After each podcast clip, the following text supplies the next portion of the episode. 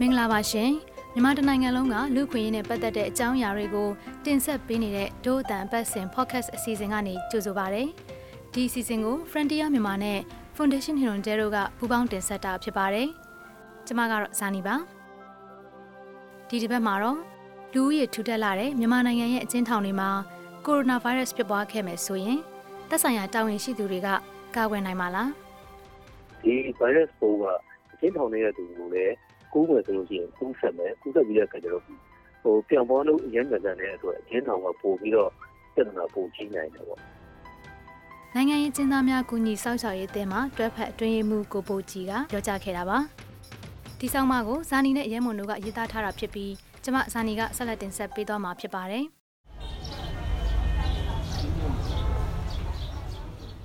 အခုလိုချိန်ကတော့ရန်ကုန်မြို့အင်းစိန်ကျင်းထောင်မှာရှိတဲ့ဘဝတွေအတွက်ခက်ခဲတာထက်ကိုပိုတယ်လို့ပြောလို့ရပါတယ်။အင်းစိန်ကျင်းထောင်ဟာလူ6500လောက်နေထိုင်မှုဒီဇိုင်းရေးဆွဲထားပေမဲ့တကယ်တကယ်မှာတော့အကျဉ်းသားဥယေ12000ကျော်နေထိုင်နေရပါတယ်။မြန်မာတနိုင်ငံလုံးမှာရှိတဲ့အခြားအကျဉ်းထောင်တွေ ဥပမာအဖြစ်မြင်းကြံအကျဉ်းထောင်မှာဆိုရင်လည်းအကျဉ်းသားဥယေကထူထပ်နေပါတယ်။ကုလသမဂ္ဂအဖွဲ့ကလည်းလူဦးရေထူထပ်တဲ့အကျဉ်းထောင်တွေနဲ့ပတ်သက်ပြီးသတိပေးချက်တစ်ခုထုတ်ပြန်ထားပါတယ်။သူတို့စိုးရိမ်တာကအကျဉ်းထောင်တွေထဲမှာအကျဉ်းသားတွေ virus ကူးစက်ပြီးထိန်းချုပ်လို့မရတဲ့အခြေအနေအထိရောက်သွားမှာကိုပါပဲ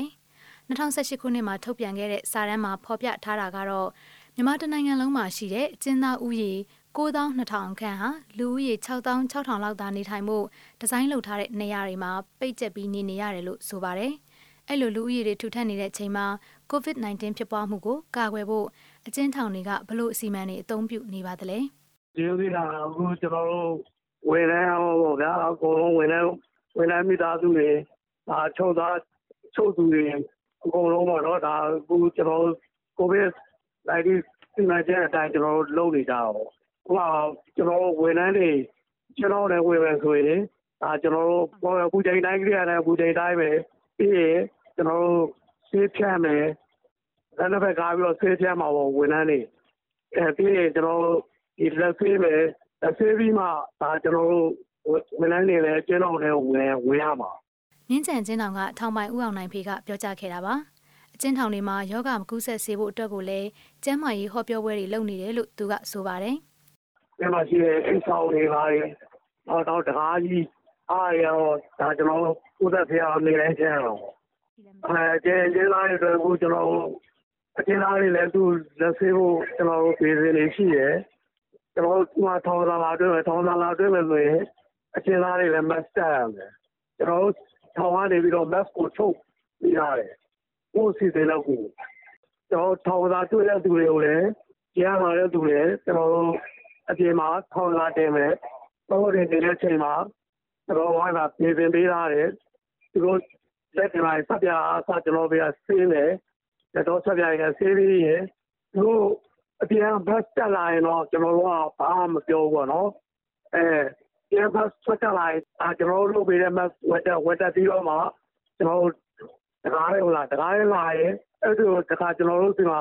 အပူချိန်တိုင်းကြရတဲ့အပူချိန်ပြန်တိုင်းမယ် အာချင်းတို့ရတော့ကျွန်တော်တို့အဲ့ဒါငါးရက်စတိုက်တစ်ခါတော့တိုက်တော့ဗောနော်ပြီးရင်တော့ပြန်ကြတော့နားတော့ချင်းတို့တစ်ခါတိုက်ရင်လေရရဲတော့အသိကွယ်အဲသသိန်းခွဲနှစ်သိန်းခွဲကျော်လောက်ကုန်တယ်အဲတခါလေလဲကျွန်တော်ကိုရက်ပါထည့်ပြီးတော့တိုက်တာပေါ့ကျွန်တော်တို့အခြေတော်တွေကတော့ဖြစ်ပြအကြောင်းမရှိဘူးဗျာနော်ဒါပေမဲ့လည်းတခြားသူတွေအတွက်ကတော့အချင်းထောင်တွင်းမှာ COVID-19 ဖြစ်ပွားခဲ့မယ်ဆိုရင်ရှောင်ကျဉ်နိုင်လိမ့်မယ်လို့မယုံကြည်ကြပါဘူး။ ဒါကြောင့်လည်းအချင်းထောင်တွင်းလူဦးရေလျှော့ချနိုင်မှုအတွက်လူငင်းချမ်းသာခွင့်တွေပေးဖို့တောင်းဆိုနေကြပါတယ်။နိုင်ငံရေးကျင်းသားများကူညီစောင့်ရှောက်ရေးအသင်းမှတွဲဖက်အတွင်းရေးမှူးကိုပိုကြီးကပထမအဆင့်အနေနဲ့က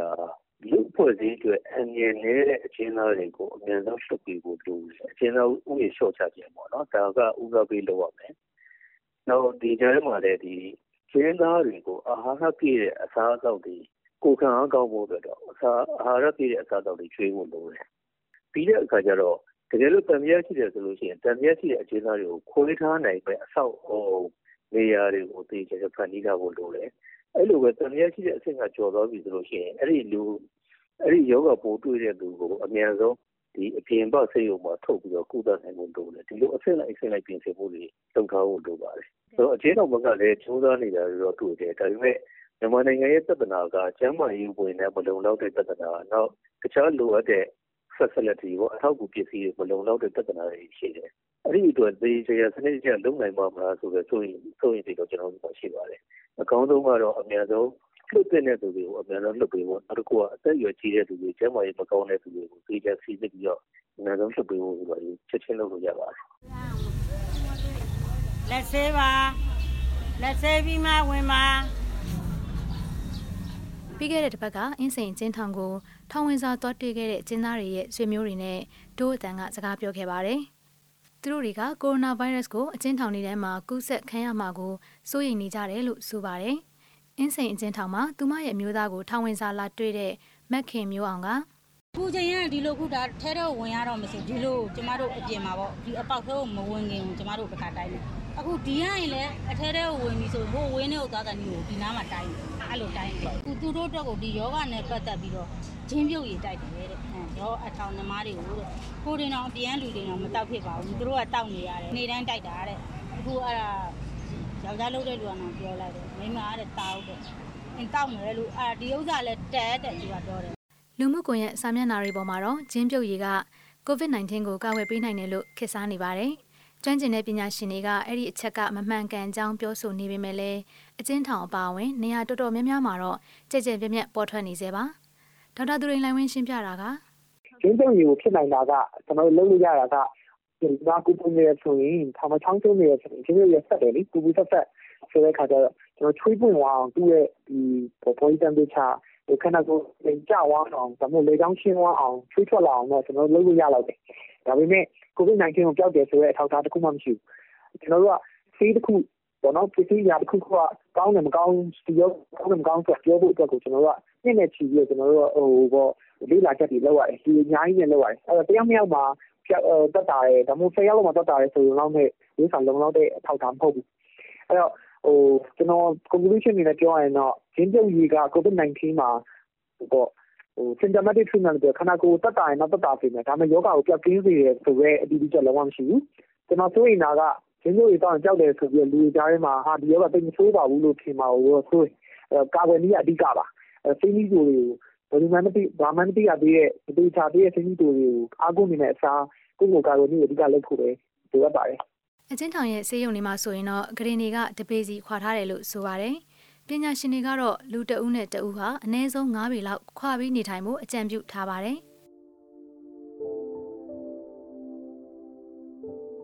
မက်စလာတတိယပတ်အတွင်းမှာတော့နေပြည်တော်မှာပြည်ထောင်ဝင်ကြီးဌာနကဦးဆောင်ပြီးအကျဉ်းသားတွေရှော့ချဖို့အတွက်အစည်းအဝေးတစ်ခုပြုလုပ်ခဲ့ပါတယ်။ဒါပေမဲ့လည်းအဲ့ဒီအစည်းအဝေးနဲ့ပတ်သက်ပြီးအခုအချိန်ထိဘာထုတ်ပြန်ချက်မှမထွက်လာသေးပါဘူး။အဲ့ဒီအစည်းအဝေးကိုမြန်မာနိုင်ငံလူ့အခွင့်အရေးကော်မရှင်ကကိုယ်စားလှယ်တွေလည်းတက်ရောက်ခဲ့ပါတယ်။အဲ့ဒီကော်မရှင်ရဲ့ဥက္ကဋ္ဌဖြစ်တဲ့ဦးလာမြင့်က အဓိကကတော့ အဲဒီမှာကတော့ သူတို့ကတော့ အကျဉ်းသားတွေ လွှတ်ဖို့ကိစ္စ စိစစ်တာလေ။စိစစ်တာတော့ ဘယ်လိုမူနဲ့ လွှတ်ရင်ကောင်းမလဲဆိုမူသမ္မတကို တင်ပြဖို့ သူတို့ဆွေးနွေးတာလေ။ဆွေးနွေးတော့ အန်ကယ်တို့ကတော့ အကျဉ်းထောင်တွေ စစ်စဉ်တုန်းကတခေါက် လွှတ်စဉ်တုန်းက ပါသင့်ရက်နဲ့ မပါခဲ့တဲ့ လူတချို့ ရှိခဲ့တယ်။အဲဒီလူတွေကိစ္စတွေ တင်ပြတာတွေ ရှိတယ်။နောက် အန်ကယ်တို့က အကြံပေးတာကတော့ ဒါတွေက လွှတ်တာကတော့ အန်ကယ်တို့ အကြံပေးတာ ပြောတာပေါ့နော် အဲ့ဒါတော့ ဘာလဲဆိုတော့ သူတို့လှုပ်တာ မလှုပ်တာတော့ တပိုင်းပေါ့အကေတို့ကတော့ လွတ်မဲ့တူတူလွတ်မဲ့ဆိုရင် လွတ်မဲ့တူဘာဖြစ်လို့ နှစ်စမ်းပြက်တွေစောက်မှာလဲ သိတယ်မလား ဖြစ်နိုင်တယ် အပြင်မှာလောက်ကကန်ရတာ သူတို့အတွက် ထိမ့်ဖို့ရလိုတာပေါ့နော်ဒီလွတ်လိုက်ပြီးတိုင်းလည်း ပြီးသွားတာ မဟုတ်ဘူးလေ သူတို့ကဟိုရာဇဝတ်ကျူးလွန်ထားတယ်သူတို့လွတ်လိုက်ခါမှာသူတို့က ပြီးလို့ဒုက္ခပေးတာမျိုး မဖြစ်ဖို့ရလိုတယ်ပေါ့ အဲ့လို ကာဝယ်မှုတွေတော့ လိုမှာပေါ့နော်ပြတ်တယ်ဆိုမဲ့လို့ ဒါပေမဲ့ အန်ကယ်တို့ကတော့ ဖြစ်နိုင်ရင်ပေါ့ ဖြစ်နိုင်ရင်တော့ သူတို့ဘာလို့ နှစ်ဆန်းတရက်ဒီစောင့်မလဲဒါကတော့ကိုယ့်အကူနိုင်ငံကြီးကသုံးချက်နိုင်တဲ့ကိစ္စပဲလေလက်ရှိအချိန်မှာတော့အကျဉ်းသားတွေနဲ့သူတို့ရဲ့မိသားစုဝင်တွေကတော့လူငင်းချမ်းသာခွင့်ကိုစောင့်မျှော်နေစေပါ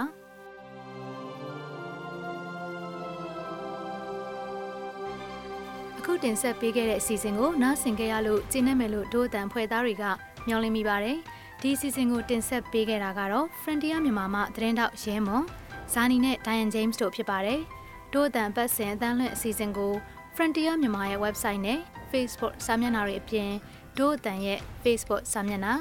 SoundCloud YouTube အိုင်ကျွန်းတို့ကနေလည်းဝင်ရောက်နားဆင်နိုင်မှာဖြစ်တယ်လို့ VOA ကထုတ်လွှင့်တဲ့ရေဒီယိုအစီအစဉ်မှာလည်းစနေနေ့ည9:00နာရီကနေ10:00နာရီအတွင်းနဲ့တနင်္ဂနွေနေ့နနက်6:00နာရီကနေ9:00နာရီအတွင်းမှာလည်းနားဆင်နိုင်ပါတယ်။ဒီအစီအစဉ်ကိုမြန်မာနိုင်ငံဆိုင်ရာနယ်သာလန်တန်ယုံကပံ့ပိုးကူညီထားပြီး Frontier မြန်မာနဲ့ Foundation Hirondale တို့က ပူးပေါင်းတင်ဆက်တာဖြစ်ပါတယ်။နောက်တစ်ပတ်တွေမှာလည်းစောင့်မျှော်နားဆင်ကြဖို့ဖိတ်ခေါ်ချင်ပါတယ်။တို့အတန်အစီအစဉ်ကိုနားဆင်ပေးတဲ့အတွက်ကျေးဇူးထူးတင်ရှိပါတယ်။မင်္ဂလာရှိသောနေ့လေးဖြစ်ပါစေရှင်။